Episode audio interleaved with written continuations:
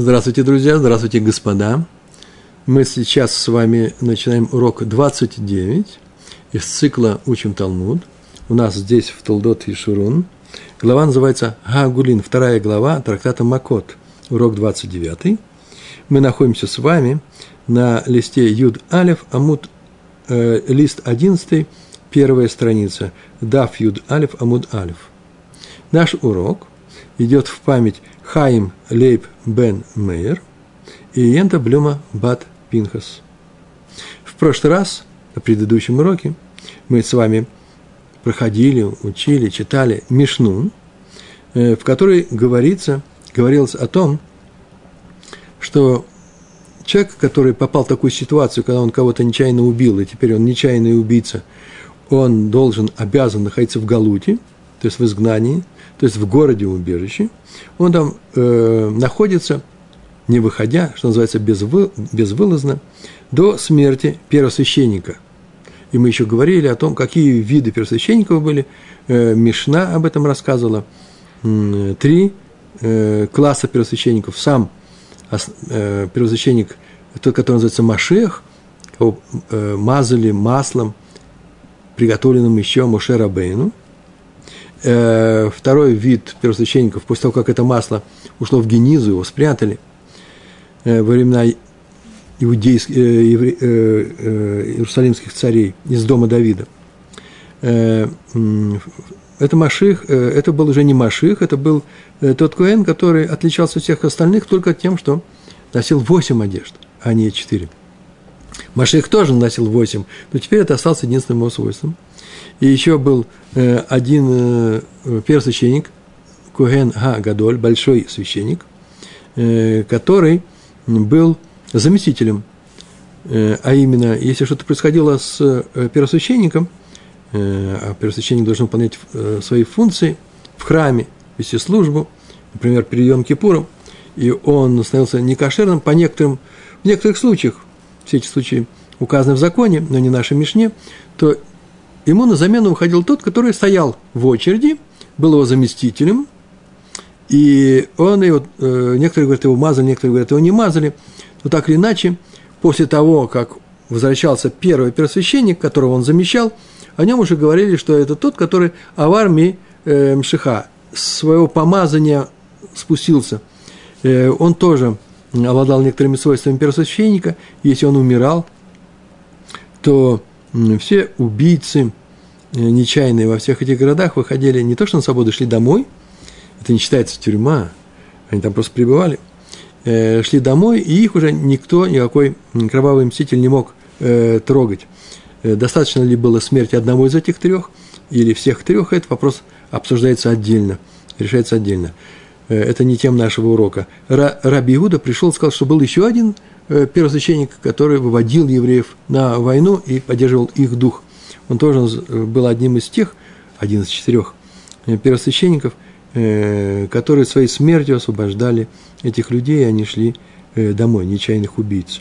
Раби Иуда это вывел из того, что четыре раза сказано у нас о слово Куэн в описании всей этой ситуации про нечаянного убийцу, а остальные мудрецы с ними согласились сказать, что только в трех местах, а в четвертом не сказано, что Гадоль, просто сказано Куэн, который водил на войну.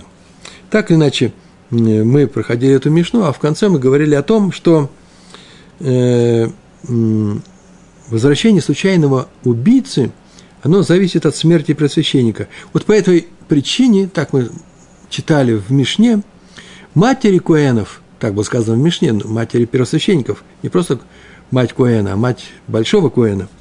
Так вот, эти матери, Куэнов, которых, о которых мы говорили выше, э, трех или четырех, снабжали вот этих нечаянных убийц, э, которые жили в городах-убежищах, убежищах, э, пропитанием и одеждой, тем самым успокаивая их, примиряя, чтобы они не молились о смерти их сыновей, потому что от этой э, смерти зависит их пребывание в этом городе, а они хотели домой.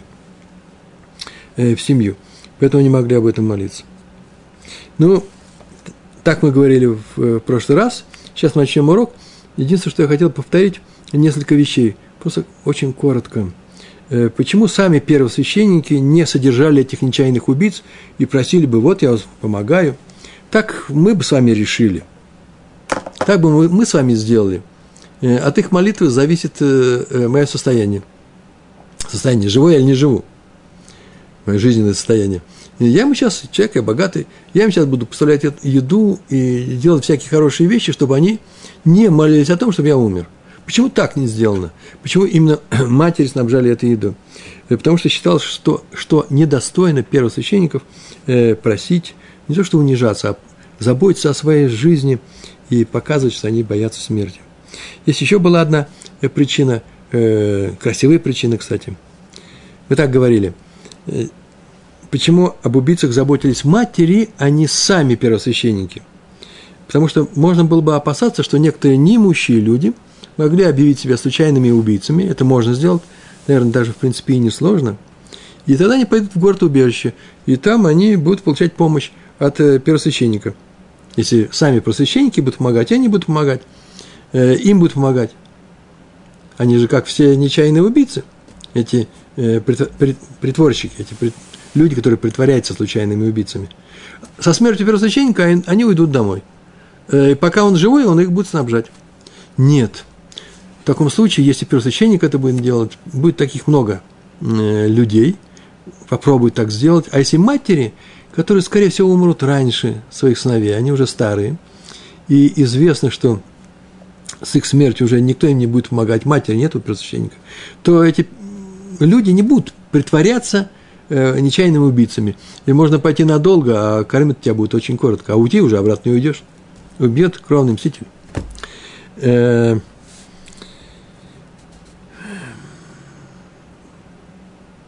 Есть еще вопрос был, почему-то они жены первосвященников.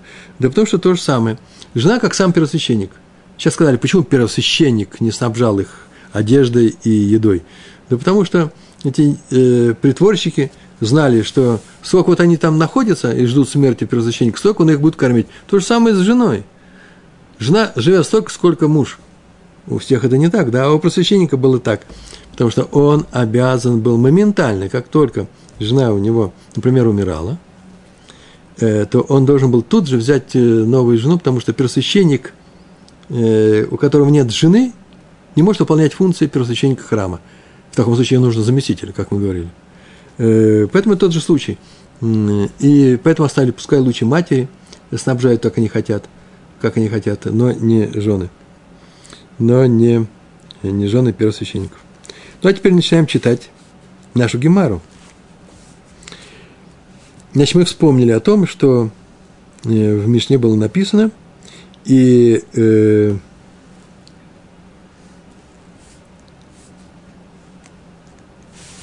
в Мишне было написано, лефи, так начинается наша гемара, лефи хах, и, э, имотейгем, шель куганим, выхулей. Это называется, что мы привели цитату, Гемара так делает – на приводит сначала цитату из Мишны, а сейчас выхулят и так далее. Сейчас мы все это обсудили. И дальше идет сама Гемар. Значит, по этой причине матери Кугенов, по этой причине, какой причине? Потому что с, э, пребывание убийц в городах, убежищах зависело от э, смерти первосвященника. По этой причине матери Куэнов снабжали их питанием и одеждой. Тама дело мацалу, тама – причина – Отсюда можно сделать такой вывод. Тама – это причина, по-еврейски там, на арамейском языке тама. Тама дело мецалу – причина, потому что они, э, э, чтобы они, дело мецалу, чтобы они не молились.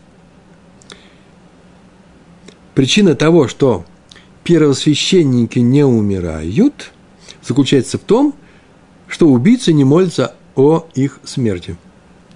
То есть они молятся, когда они молятся, э, первосвященник не умирает.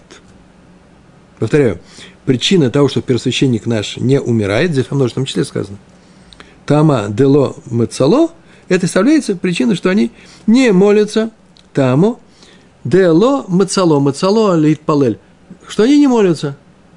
Человек сидит и говорит, вот я нечаянный убийца, я буду молиться, чтобы он скорее умер, чтобы он скорее умер – Так вот, если не будет молиться, вот он и будет жить, священник. Так мы видим из этого, э, из этой мишны. А когда молятся, чтобы они умерли, то и умирают. Так написано, а, мецалу, майте. Когда они не молятся об их смерти, они живут. Когда они молятся, то они, куаним эти, первосвященники, умирают. Вот что следует отсюда. Матери боялись, сами первосвященники, наверное, боялись. Ой, как начнут молиться о том, чтобы мы умерли. Давайте их задобрим. Так это происходит. Когда они молятся, то умирают первосвященники. Вегактив, нужно прочесть правильно, вегахтив. Так читается, ну, все говорят вегактив. Мишли, 26 глава, 2, 2 стих. Так написано в 26 главе Мишлей, э, притча царя Соломона. Второй стих в этой главе. Так там написано. Там возьму и прочитаю. Каципор лянуд, кадерор лауф, кен клелат хинам лотаво. Каципор лянуд. Как птица скитается, лянуд э, ну, летать где хочет. Как дрор, как воробей, как воробей ляуф летает, тоже где хочет. Так, кен так написано, кен, так, килелат хинам, клала это проклятие, килелат хинам это называется э, беспричинное проклятие. Нет причин для этого проклятия, просто слова ло того не придет. То есть молитва о смерти первосвященников, который не является вообще, э, не он причина того, что ты сидишь в этом городе, не причина того, что ты кого-то нечаянно убил, нечаянно убил. Это случай был. Почему священник? Так вот, э, беспричинное проклятие, э, оно, да, э, если будет сказано, лишь бы он умер, то сейчас было сказано, что его можно не опасаться, оно не придет. Тора обещает, это Мишли, Танах, что можно не опасаться, если первосвященник не совершил никакого греха. Но кто-то его проклинает, пускай проклинает, если ему так хочется. Кстати, между, прочим, давайте посмотрим на этот стих еще раз. Тут очень интересная одна особенность. Э, я вот не знал до, ну, как я начал эту учить Гемару много лет назад, а узнал, э, что в этом стихе очень интересно все это написано. Э, там есть ктиф, есть чтение кри. То есть там одно и то же слово ло, хинам ло того. В Гемаре приведено слово ло того через алиф. Ло, нет, не придет. Без причины проклятия не наступит, не придет, не сбудется. А, там же есть отметка в Танахе, что надо читать ло, я не знаю, разницы в голосе нет, мы алиф сейчас не читаем голосом, Э, ло в смысле ламид вав, ему. Хинам ло того, к нему принят. Вот так Раша на это э, э, обращает внимание наше. Напрасное проклятие, проклятие вернется к тому, кто его сказал. Мы здесь используем другую вещь. Мы здесь используем только что напрасное, напрасное проклятие, беспричинное проклятие, сказано одним человеком воды из второго человека, его не коснется – Зря ты его сказал. Ло того, оно не придет. На самом деле здесь написано еще круче. Так можно сказать, да, на современном русском языке? Круче, сильнее, еще серьезнее. Если кто-то сказал напрасное проклятие, то оно вернется к тому, кто его сказал, и сбудется с ним. Ну и смысл пшат называется, да, самый простой. Так сказано, как птица скитается, и как воробей летает, так и беспричинное проклятие э, не придет или вернется к этому. Одно и то же, только сильнее. Хотя бывают случаи, когда и придет, и вернется, но это не наш случай. Э, птица летает, возвращается к своему гнезду, где хочет, там она летает. И, на, и воробей, то же самое, птица и воробей. Так и напрасное проклятие будет ходить по свету, как хочет. И люди будут передавать его, но рано или поздно вернется к тому, кто его произнес. Так э, сказано, это простой смысл, пшат э, именно э, Мишли. Так или иначе, мы теперь знаем, что напрасное проклятие, беспричинное проклятие не сбывается. Почему надо опасаться? Этим матерям, самим первосвященникам, что кто-то будет их проклинать, чтобы только выйти раньше на свободу. Такой вопрос. Сама Гемара спрашивает. Но ведь написано, кедахтив. Амар Агу Саббам. Сказал некий старец. Сейчас он придет, так, так называется, пришел некоторый старик и сказал. Сказал некоторый, некий старец. Мы однажды уже проходили это место, такое место, похожее, и обратили внимание, что в большинстве случаев, то есть некоторые комментаторы пишут во всех случаях, Тусафот говорят, что есть исключения. В большинстве случаев, почти во всех, где сказано, что пришел некоторый, некто, некоторый старец и сказал что-то, то это никто иной, как пророк Ильяу. Значит, вот сейчас у нас будет, он скажет такую фразу. Амар Агу Саба. Мы пиркой де Рава шмиали. Из толкования Равы, сейчас Рава даст толкование каких-то стихов, или э, даст какой-то урок, слышал я, я выучил, Шмиали. Обратите внимание, это Ильяу Нави, а это Рава, который жил очень позже, много позже э, пророков первого храма. Рава жил, мне знаете, даже уже после второго храма. Тем не менее, некоторый старец, наверное, был на уроке Равы и выучил. И что на них выучил? Самого толкования здесь нет, оно и не нужно нам. Сейчас он просто возьмет и его расскажет. Некоторые говорят, да это и есть слова э, Равы. Равы э, в ашкенадских ешивах говорят Ровы. Чему Рава научил своих учеников, и этот старец услышал, и сейчас пришел и донес до нас, рассказал. Если бы он не предсказал, мы бы и не знали об этом. Шигая лагем левакеш рахамим аль дуран вело бикшу. Вот что сказал старец.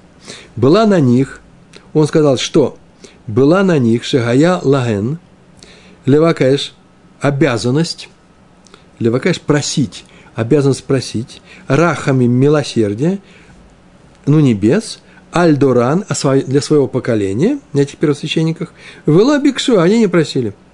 Э, вы заметили, здесь нет слова обязанность. Шагела гэм левакэш. Было на них просить. В современном иврите то же самое. Это художественный, красивый иврит.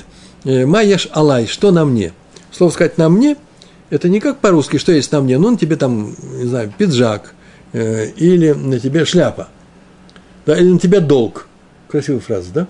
По-еврейски, что есть на мне, это называется, что я обязан сделать. И поэтому здесь тоже используется. Было на них просить милосердия своем поколении. Какое милосердие своем поколении? Э, чтобы не было нечаянных убийств. Чтобы вообще не было убийств. Вот функция первосвященника, одна из функций. И чтобы не было убийств даже по ошибке.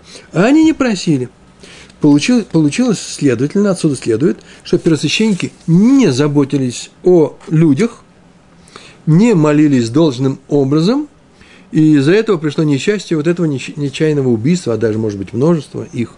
Поэтому проклятие тут отнюдь не напрасно. Вот, что пришел нам этот старец рассказал. Ну, два слова, тут комментарии, очень много написано комментариев на эту тему. Самое интересное я собрал – о том, что такое просить э, милосердия, э, чтобы не пришло несчастье. В Талмуде, в трактате Брахот, 12 лист, первой страницы, там так написано, я читаю, у кого есть возможность просить милосердия для другого еврея, и он не просит, взял не попросил своей молитвы, такой человек называется грешником – хоте. Э, то есть он должен просить, чтобы небеса помогли другому еврею не совершить проступок. Он же грешник. Так заодно сказано, что это не просто так совет, пожелание. Ну, попроси просвященник, ну, попроси, чтобы ты же молишься к Всевышнему, уже прислушиваться, прислушиваться к твоему голосу, когда делаешь такие э, жертвы, э, когда в Йом-Кипур единственный из всех заходишь э, э кодыш, кодыш к душим, святая святых, попроси Всевышнего, чтобы он э, лишил евреев вот этого ужаса нечаянных, э, нечаянных прегрешений, грехов. А ты не попросил? Больше, чем грешник. То же самое написано в Торгум Йонатана, Торгум Йонатан. Написано это на стих в книге Бемидбар, 35 глава, 25 стих. Там э, сказано в этом Таргуме, а мы считаем, что Таргум Йонатан – это э, перевод Торы, Танаха на арамейский язык. Мы считаем, э, что Таргум, он, что Йонатан, переводчик, у него был рух Акойдыш, некоторое пророческое видение текста с небес, поэтому его комментарии считаются тоже святыми – вот в частности, что он там написал на эту тему? Он написал, что прямой обязанностью первого, это очень такой расширенный комментарий, э, обязанностью первого священника была молитва в Йом-Кипур, Йом-Кипурим. И он заходил в святая святых, это прямо у него написано. И он там говорил о том, что чтобы народ не сделал ни одного из трех прегрешений. Понятно, что народу много. Чтобы не делали люди этих прегрешений, помоги Всевышний им удержаться от, этих трех нарушений. Э, нарочных, э, сделанных намеренно, сделанных нечаянно. Э, какие три прегрешения? Те, которые нельзя сделать даже под страхом смерти. Да? Идолопоклонство, ну, запрещенные сексуальные связи и убийство. Вот о чем он просил. И поскольку наш первосвященник не молился, то тем самым он не отменил возможность случайного э, нарушения, например, в убийстве. Мог отменить, а не, не отменил – и поэтому такой первосвященник заслуживает наказания. Так что проклятие в его адрес нельзя назвать напрасными. То же самое, видите, Торгум Минатан видит. Э, Раши тоже объясняет вот в нашей Гемаре, у него два объяснения. Второе объяснение такое. Он так написал. Первый священник должен был молиться, чтобы при его жизни не случилось у народа нечаянного убийства. Не просто, чтобы не случилось, а при его жизни – то есть он сам был, держал свою судьбу в своих руках. Поэтому, поскольку он не молился, получает наказание. Какое наказание? Преждевременную смерть. Кто стал причиной этой преждевременной смерти?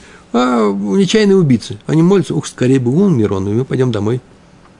Бросая ружье, идем домой. Смысл слов в Раши заключается в том, что убийца молится о смерти первосвященника – потому что он сам, первосвященник, не молился о том, чтобы не было убийства. Этот молится и умирает первосвященник. Почему? Потому что первосвященник не молился, и получилось нечаянное убийство. Мера за меру. Вот что он написал, о чем написал Раш. Ну и остается вопрос, я его сейчас обязательно задам, без ответа я его оставлю. Дело в том, что как мог первосвященник просить небеса, чтобы другие не согрешили? Даже нечаянно. Ведь небо не влияет на э, решение человека. Э, сам человек выбирает путь, по которому он собирается пойти, и ему будет дано пойти по этому пути. Э, мы говорим о том, что человек сам решает этот вопрос. Все остальные вещи находятся руках небес, в руках Всевышнего. А вот каким ему быть, этому человеку, а коль бедей шамаем называется, все в руках небес, кроме того, каким быть этому человеку. Хуцми и рад шамаем, кроме страха Всевышнего, то есть желание быть хорошим или желание быть плохим. Э, поэтому человек совершает свой грех, осознанно или намеренно, как мы можем на него повлиять? Э, в результате, ведь когда человек совершил грех, именно из-за этого греха его наказывают тем, что он стал нечаянным убийцей. То есть это вообще-то даже не нечаянная вещь, это закономерный, закономерный э, ход событий. И теперь первосвященник идет и молится о том, чтобы он не сделал нарочного греха, за которым он пострадает нечаянным убийством. Э, этот вопрос требует очень больших э, размышлений, ответов и так далее. Целый урок. Мы уже немножко затрагивали эту тему, и с Божьей помощью еще будем затрагивать. Э, в двух словах, одним словом так можно сказать, что когда Раби Мейер молился о том, чтобы люди, которые бандиты, жившие по соседству в Твери рядом с ним – Э, он был уже доведен до отчаяния, и он стал молиться о том, чтобы Всевышний их покарал. Услышала его слова, он громко говорил об этом, он молится, так молится, все слышат, и, может, даже сами бандиты. И его жена Брурия услышала об этом, она всплеснула руками, как ты, как ты можешь это делать, как ты можешь просить э, их убить, проси Всевышнего, чтобы он помог им, чтобы они отказались от этого. И объяснение, одно из объяснений такое. Понятно, что если они захотят быть плохими людьми, ничего им не поможет. Будут будут плохими людьми. Может быть, Всевышний поможет их жертвам, чтобы они не совсем стали жертвами, э, ведет кого-то из-под их удара. Но удар они не нанесут. Они будут стараться это сделать. Э, но если они вдруг в секунду раскаяния, сердечной оттепели, вдруг они решат стать хорошими людьми, что Всевышний вот здесь им помог. Дал им такую ситуацию вокруг, чтобы они укрепились в этом своем желании, и что? И стали хорошими людьми. Вот мне это часто не хватает. Э, я могу сказать что-нибудь такое резкое о человеке, который, например, плохо работает с моим э, делом. И вот нам, мне, мне бы остановиться нужно – Э, э, я прошу Всевышнего, и, может быть, он мне помогает тем, что мне дает возможность поменьше э, ушей, в которые я буду говорить эти слова. В таком случае я, глядишь, и исправлюсь. Мне это очень помогает. Один из ответов, как мы можем воздействовать на других плохих людей. Молимся Всевышнему, чтобы неплохие дела, неплохих людей он убрал, а плохие дела он убрал, а именно дал им возможность, если они захотят, их эти плохие дела убрать. Значит, что у нас? У нас есть первый вариант Гемары. Так она сказала наша Мишне. Первый вариант Мишны наша Гемара привела. Так сказано. И их матери, первосвященников, э, снабжали в городах-убежищах этих нечаянных убийц пропитанием и одеждой, чтобы те не молились о приближении смерти их сыновей, первосвященников. Это первый вариант. В Ика де Матной – есть такие, которые учат, учат эту мишну немножко по-другому. Другие слова сейчас они э, вложат в этот финал, в эти слова э, про матерей. Матери просвященников снабжали их, этих убийц, пропитанием и одеждой, гдей шеит пылылу аль бнейхам шило ямуту. Чтобы, гдей шеит пылылу, они молились они снабжали их пропитанием и одеждой, чтобы эти люди, нечаянные убийцы, молились альбнейхам о их, за их сыновей, шило ямуту, чтобы они не умерли. Там мы говорили о том, чтобы они не молились ту молитву, которая идет у них, это по их собственному желанию, их, это э, их инициатива, ну, скорее бы первосвященник умер. Нет, приходили матери и говорили, слушайте, у вас тяжелая ситуация, молитесь о том, что мой сын не умер. Вот какой вариант номер два – предлагает Гемара прочтение этой Мишны. Согласно этому варианту, матери не только просили убийц не молиться о смерти их сыновей, но они просили, чтобы те даже больше молились об их жизни. То есть, получая помощь от матерей первого священника, убийца в знак благодарности за это, их же просят, не приближали своей молитвой смерть первосвященников, но молились о продлении их жизней – это очень непростая вещь. Это очень серьезная вещь. Потому что тем самым они просили что? Они просили, чтобы задержаться в этом городе, чтобы не уйти отсюда. Ну, сейчас на эту тему поговорим. И отсюда Гемара – это вещь логическая, как там было сказано. Какой у нас был вывод в первом варианте, когда просили не молиться о смерти? Когда они молятся, то их дети, просвященники, умирают – а, а, а когда они не молятся, они не умирают. Потому что молитва-то о смерти. А в этом варианте другой, э, другой, другой вывод. Тама ди мцалу, га ло мцалу, майте. Причина того, чтобы они не умирают, сказано причина тому, что молятся. Причина того, что первосвященник живой, в том, что убийца молится, чтобы он жил по просьбе матери. А если он не молится, га лом мацалу, маете, а если он не молится о продлении жизни первосвященника, то он умирает. В первом варианте, повторяем, так было сказано, умирают первосвященники, потому что убийцы молятся об их смерти. Не умирают, потому что не молятся. А во втором варианте умирают первосвященники, потому что убийцы не молятся об их жизни. Не умирают, потому что молятся об их жизни. Красивая симметрия, да? Но, как видим, просвященник наказывался за то, что не просил у небес милосердия, в результате чего случилось нечаянное убийство. Теперь он нуждается в том, чтобы убийца молился за его жизнь, иначе его первосвященника накажут смертью за что? За то, что он не молился, за то, что в еврейском народе не было нечаянных убийц. Магавелей лимабет. Что в таком случае он мог сделать? Как он мог поступить? Это такой интересный вопрос. Лемеабет. Лемеабет э, сделать, да. Что мог сделать? Что он должен был сделать, как, как мог уберечься от смерти? Гемара спрашивает. Ну, надо было молиться о еврейском народе. А теперь попал в ситуацию. Какую ситуацию? Это такой риторический вопрос, что ему мог сделать? Что он мог сделать? А, и говорит Гемара, Гаха Амринан. Гаха это здесь мы говорим. Здесь у нас в Вавилоне, это Вавилонский Талмуд. Мы говорим, и переводится поговорка. Тувия хата в зигуд мингид. Тувия хата совершил, некто Тувия, человек такой. В зигуд, это тоже какое-то имя. Э, э, мингид, мингид, негад, да? Корень. Плохо ему делают. А его зигуда бьют.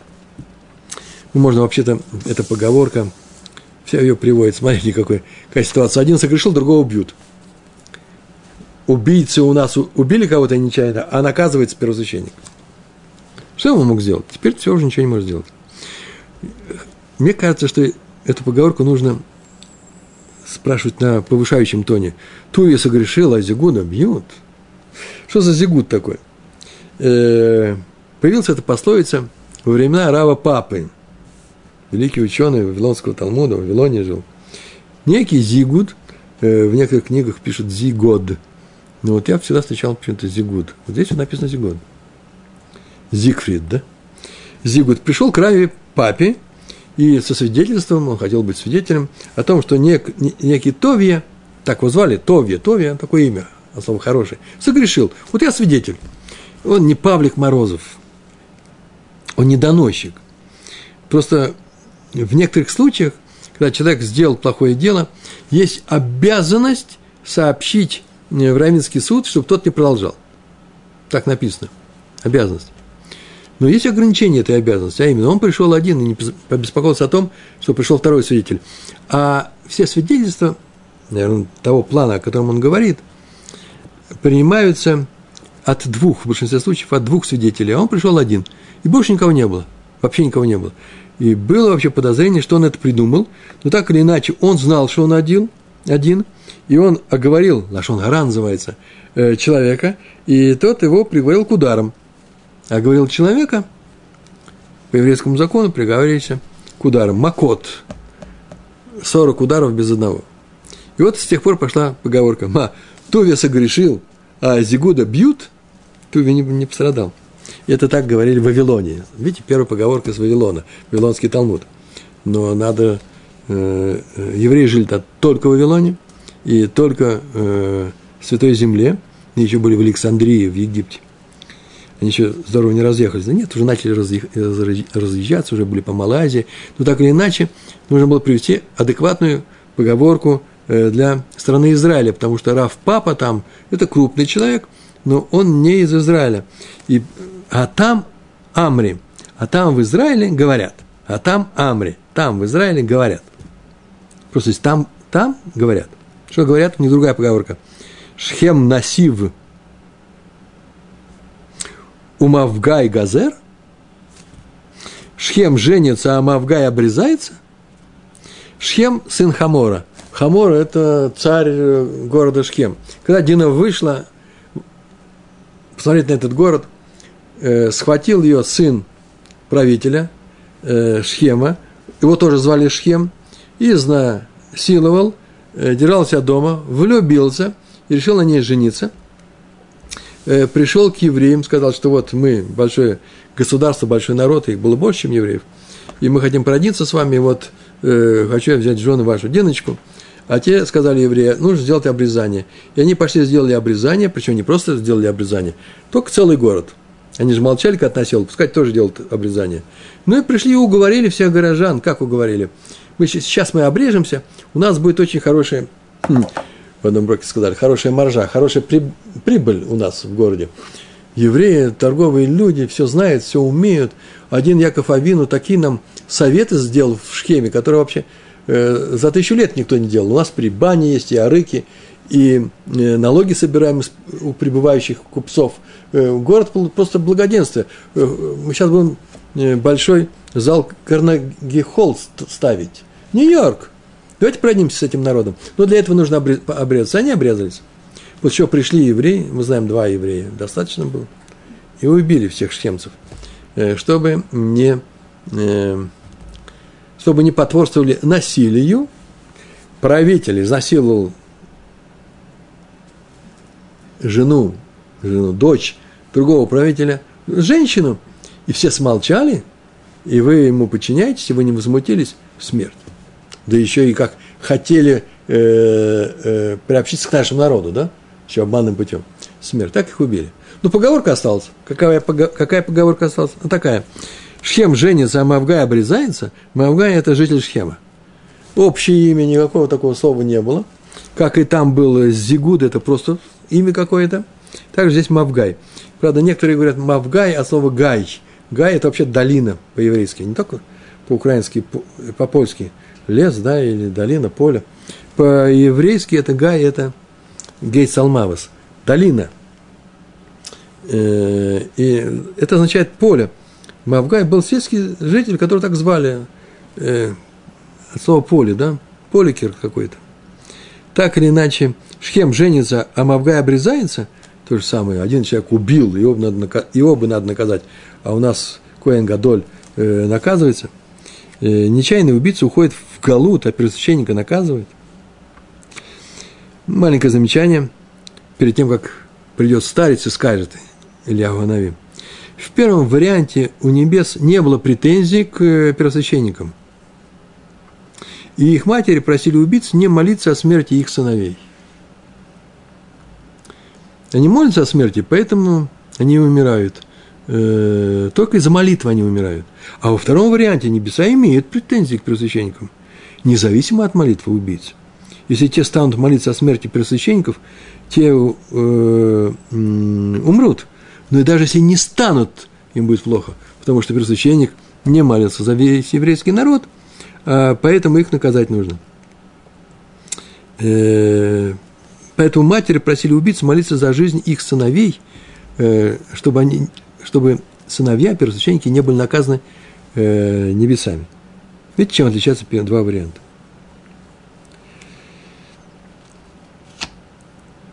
Возникает вопрос, зачем она приводит а первый вариант, где первосвященник вообще не несет никакой вины?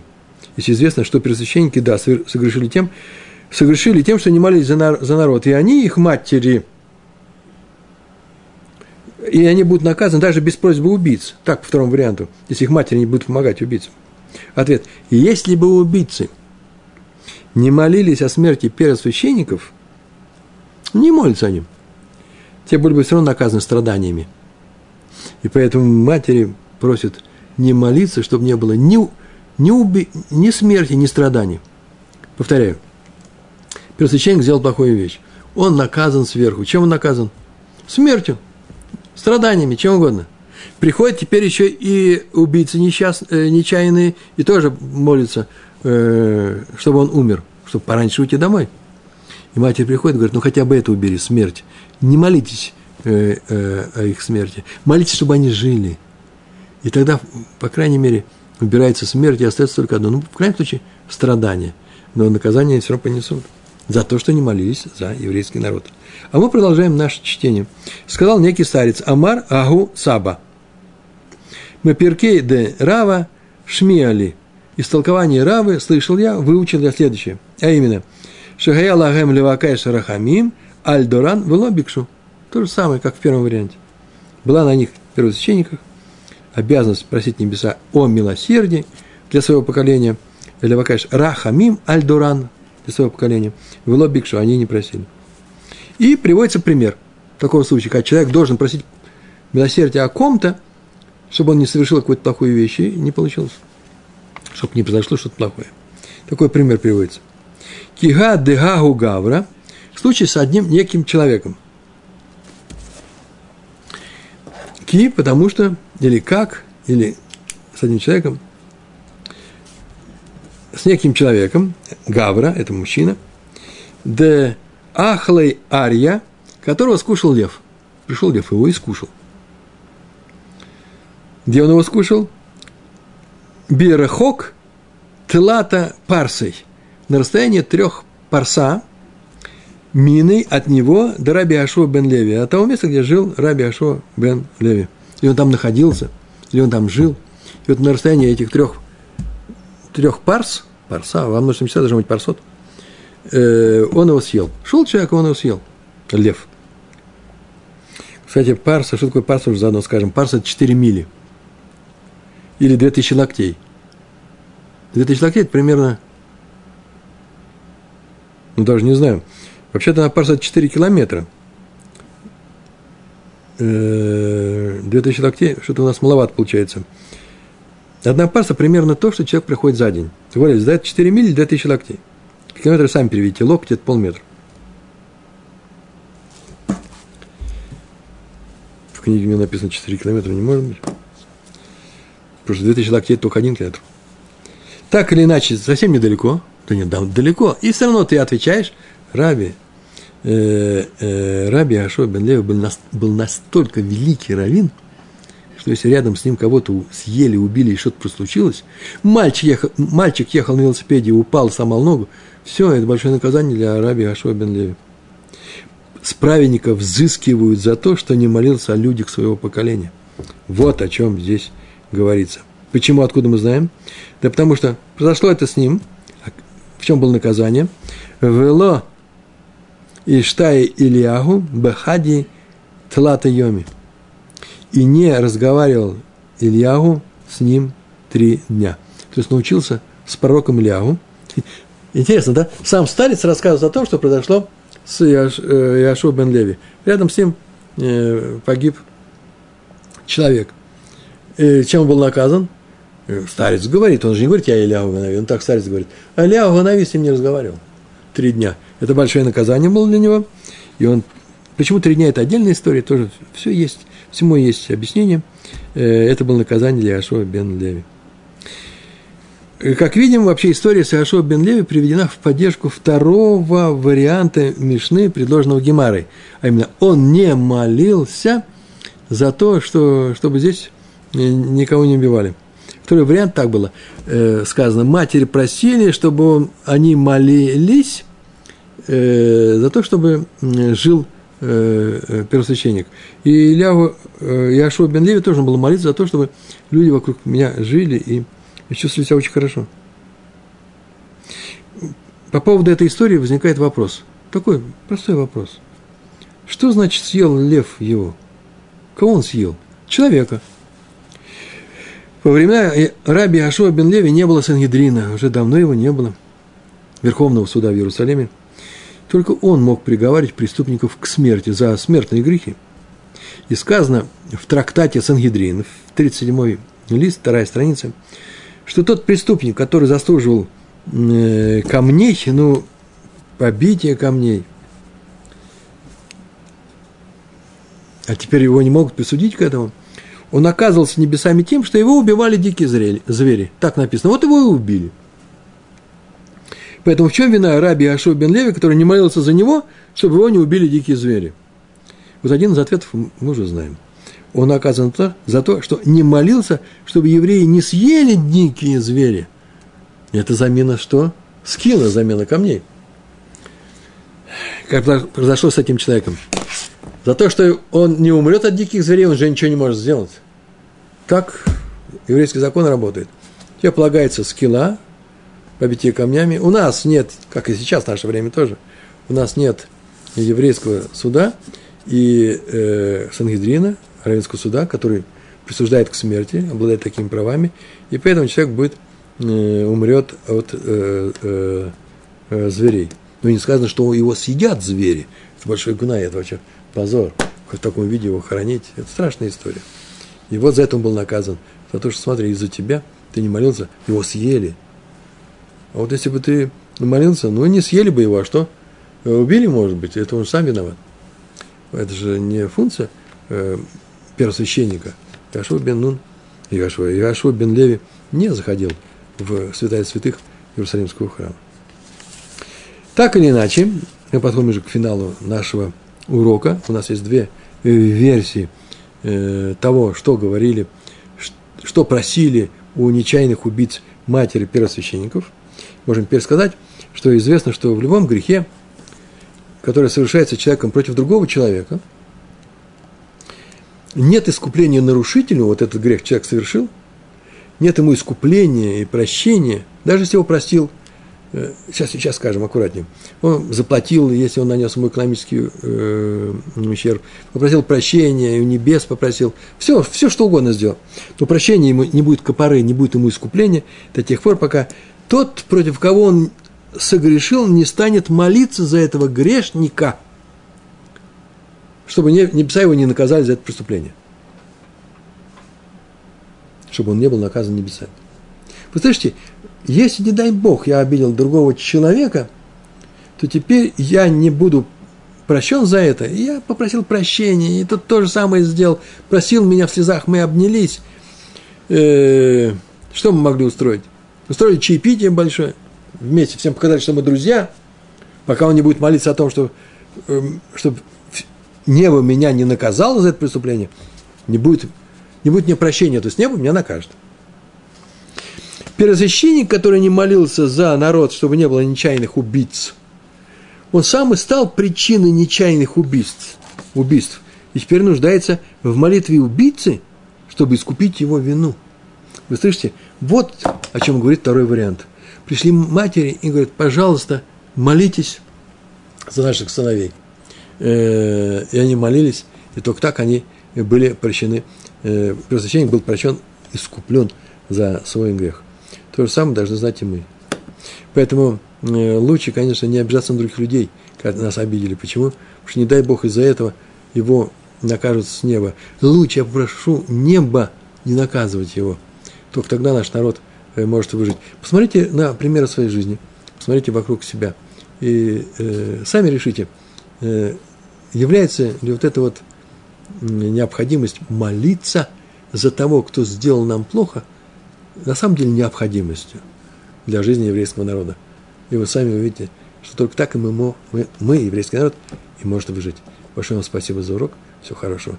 Шалом, шалом.